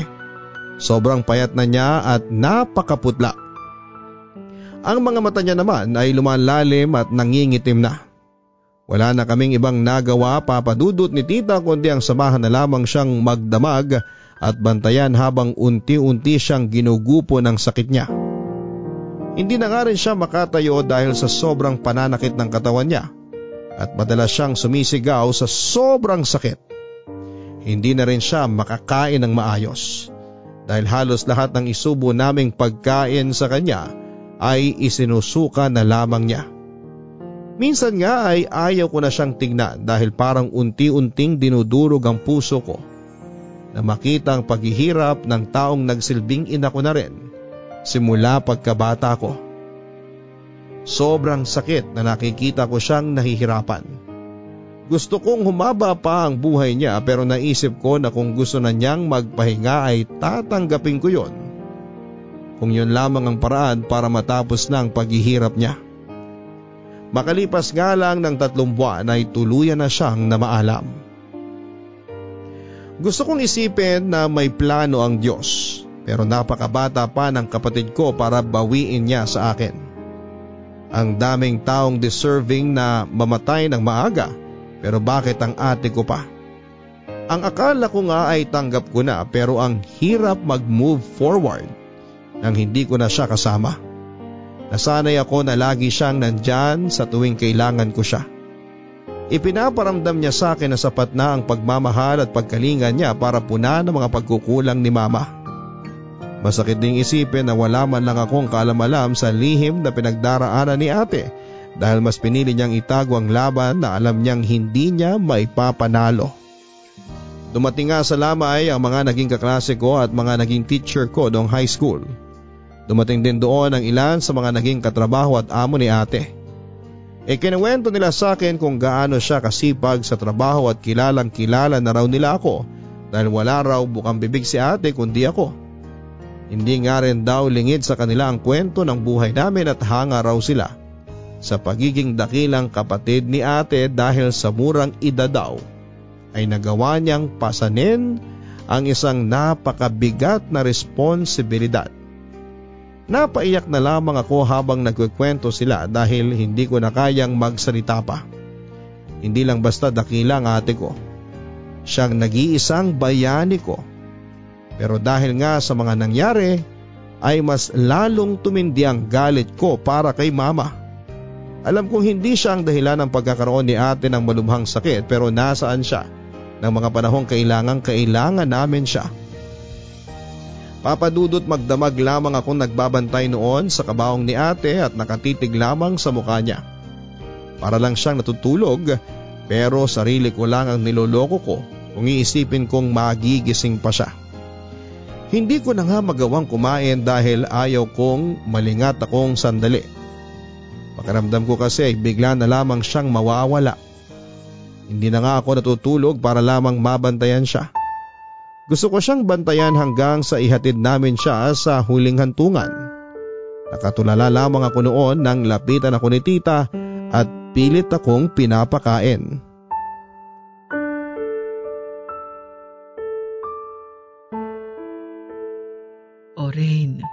Kumain ka muna.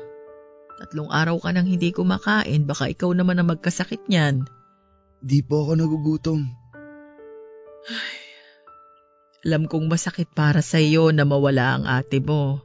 Kahit ako, nasasaktan ako dahil hindi naman ganun kadali na tanggapin ang pagkawala ng mahal natin sa buhay.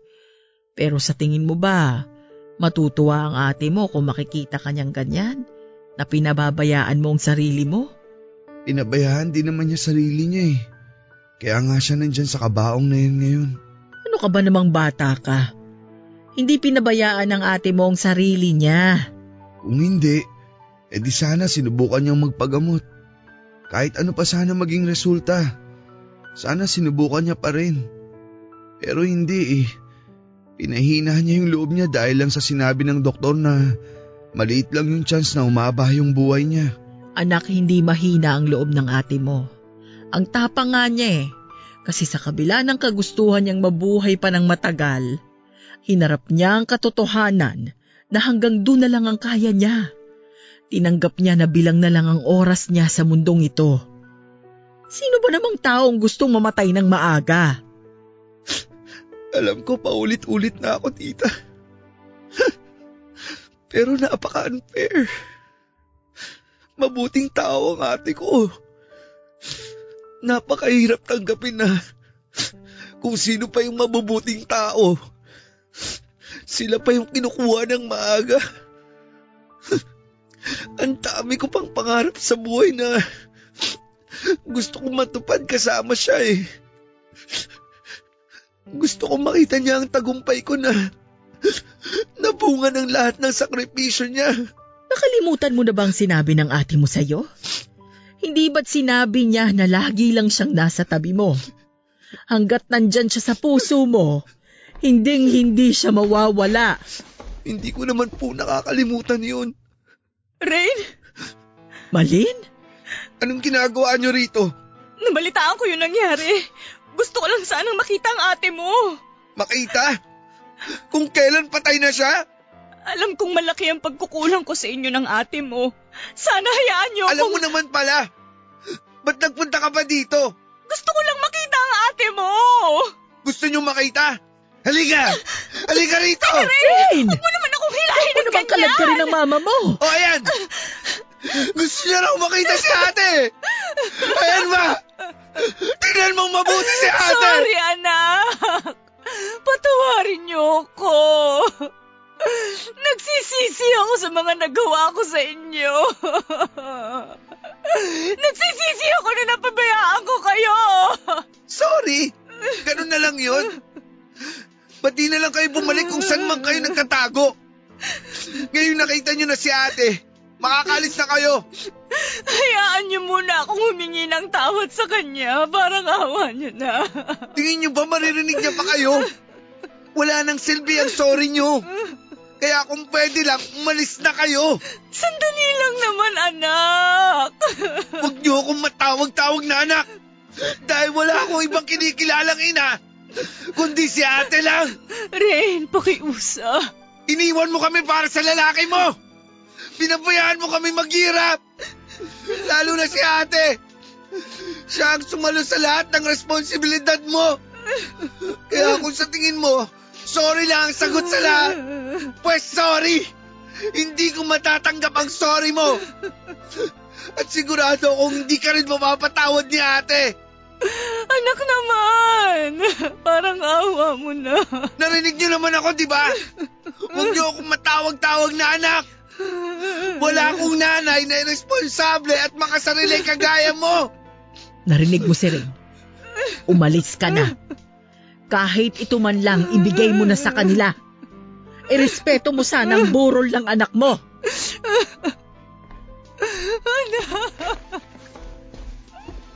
Ayos ka lang, anak. Ang lakas ng loob niyang magpakita sa burol ni ate.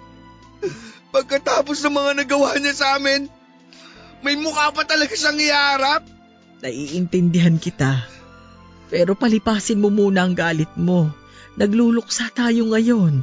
Di ko lang matanggap na ang tagal na panahon niyang hindi nagpakita sa amin. Tapos ngayon may gana siyang magpakita sa burol ni ate. Kung nabubuhay lang siguro si ate, hindi naman siya magpapakita dito. Tama na. Ang mabuti pa, kumain ka na muna. Ayoko po. Masalo lang po ako na wala ng ganang kumain. Ay, kahit sana tinapay lang, kumain ka. Mamaya po. Magpapagutom lang po ako. Babantayan ko na muna si ate dito. Ikaw ang bahala. Basta sabihin mo sa akin pag nagutom ka. Opo, salamat po.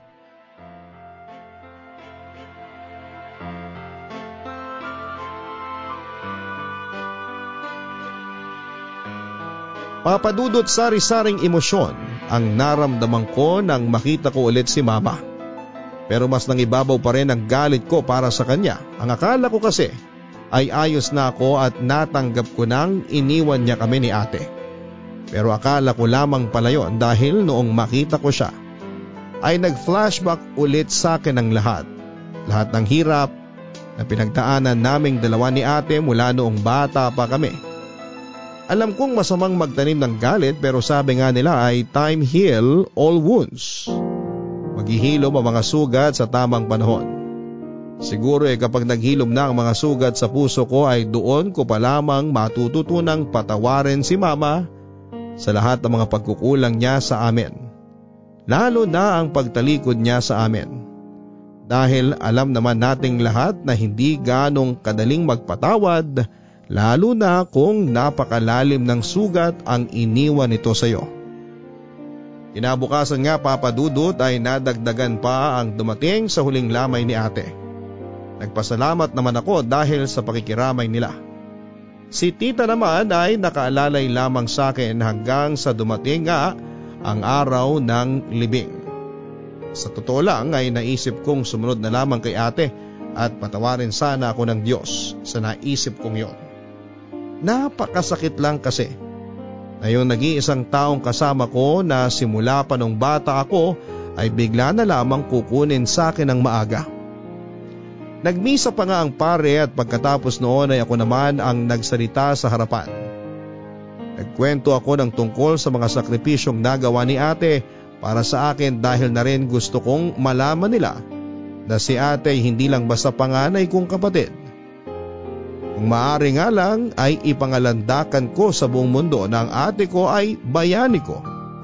May liham nga ako na isinulat para kay ate. Liham na punong-puno ng pagpapasalamat para sa mga nagawa niya at binasa ko yon ng malakas. Sobrang proud ako na sabihin sa maraming tao na ang ate ko ay napakabait at responsableng kapatid na kahit kailan ay hindi ako pinabayaan. Habang binabasa ko ang liham ko para kay ate ay hindi ko na naman napigilang umiyak dahil sinampal na ako ng katotohanan na wala na siya at hindi na babalik pa at kailangan ko yung tanggapin. Wala na ang taong nagsilbing ina ko sa napakamurang edad. Kasama nga rin sa liham ko ang lahat ng pangarap na binuo namin at ang pangako ko sa kanya na pa rin ko lahat ng pangarap na yon. Matapos kong basahin ng liham ay nakita kong umiyak na rin ang mga taong naroon sa lamay niya papadudot. Bago tuluyang ibaba ang kabaong ni ate ay nagpaalam muna ako sa huling pagkakataon. Nakiusap ako na kung pwede buksan nila ang kabaong niya para mayakap ko siya sa huling sandali. At ang luhang akala ko ay ubos na ay bigla na lamang bumuhos nang yakapin ko ang matigas at malamig na niyang bangkay. Napahagulhol na ako noon sa sobrang pagiyak habang si tita naman ay nagmamadaling pinunasan ang mga luha ko dahil masama raw na mapatakan ng luha ang patay. Ulit-ulit akong sumisigaw ng ate ko habang niyakap naman ako ni tita ng mahigpit habang siya ay umiiyak din. Pero dahil kailangan na siyang ihatid sa huling hantungan niya, ay tinakpan na nila ang kabaong ni ate at mas lalo akong napahagulhol. Yung pakiramdam na ayaw ko siyang umalis, ayaw ko siyang bitawan, pero hindi na siya nabibilang sa mga nabubuhay. Ang sakit-sakit papadudot. Abang patuloy sila sa paggaba ng kabaong ni ate ay parang paulit-ulit na dinudurog ang puso ko at pakiramdam ko ay hindi na yon mabubuo dahil mananatili yung may malaking lamat sa pagkawala ng pinakamamahal kong ate. Matapos nga na matabunan ng lupa ang kabaong niya, ay bumulong pa ako sa hangin at ang sabi ko ay salamat ate. At kagaya nga ng pangako ko kay ate ay nagtapos po ako ng pag-aaral. Gamit ang perang naipon niya na iniwan niya ay nasikaso ko ang lahat ng requirements na kailangan ko sa pag apply ng trabaho. Nagtrabaho muna ako bilang assistant manager sa isang convenience store. At habang nagtatrabaho ay pinilit ko pa rin tuparin yung pangako ko kay ate na magiging matagumpay ako balang araw. Sinuportahan din naman ako ni tita at hindi niya ako pinabayaan sa bagong yugto ng buhay ko na hindi na kasama si ate. Nakita ni tita Mabel kung paano ako nagpursige at nagsumika para maging proud sa akin si ate. Pinilit kong mag-ipon at kinausap na rin ni tita ang mga kakilala niya na baka may maging interesado na mag-sponsor sa pag-aaral ko. Hindi siya madali at hindi siya mura papadudot dahil ang kursong yon ay para sa mga taong may maraming pera para pang matrikula at panggaso sa ilang taong pag-aaral. Bagay na wala kami ni Tita Mabel ko. Hanggang sa unti-unting tinanggap ko na lamang ang mapait na katotohanan na hindi ko kailanman matutupad ang pangako ko kay ate na maging isang piloto balang araw. Ito ang realidad papadudot. Kahit na mangarap tayo ng matayog, minsan may mga pangarap na nananatili lamang na pangarap dahil hindi ito para sa atin.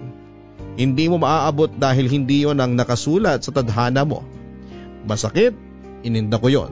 Kasi para sana kahit papaano ay masuklian ko ang lahat ng sakripisyo ng ate ko kapag naging piloto ako.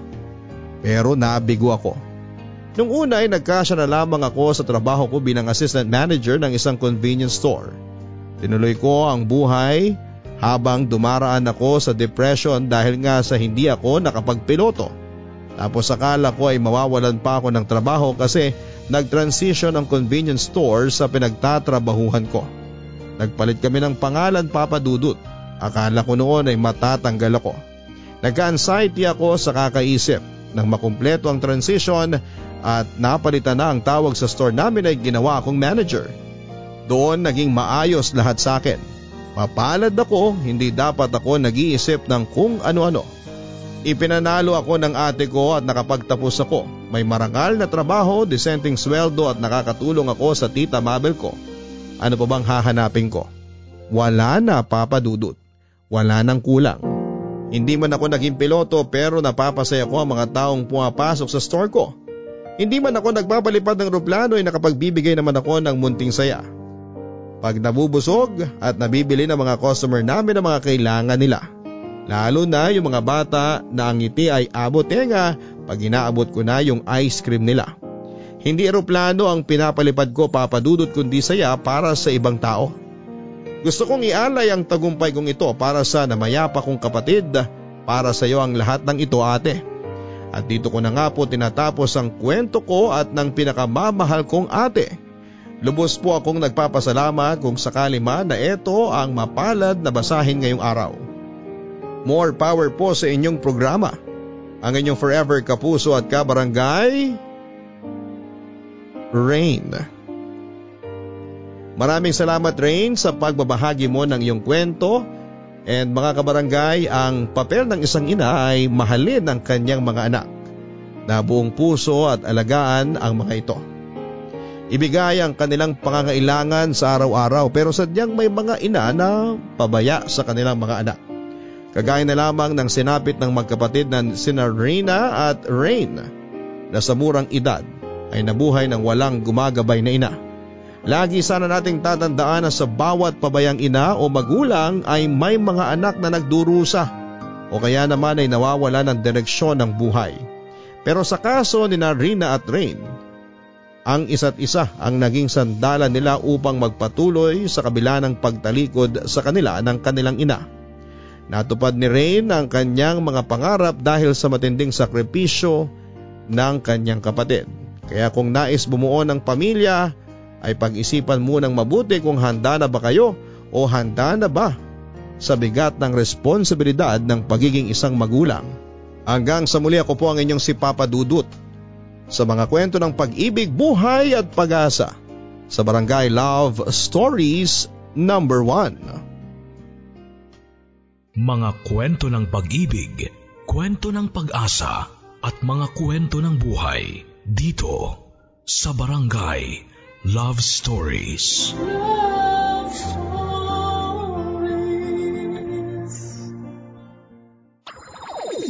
Nagustuhan ng iyong napakinggan? Ituloy yan via live stream sa www.gmanetwork.com/radio.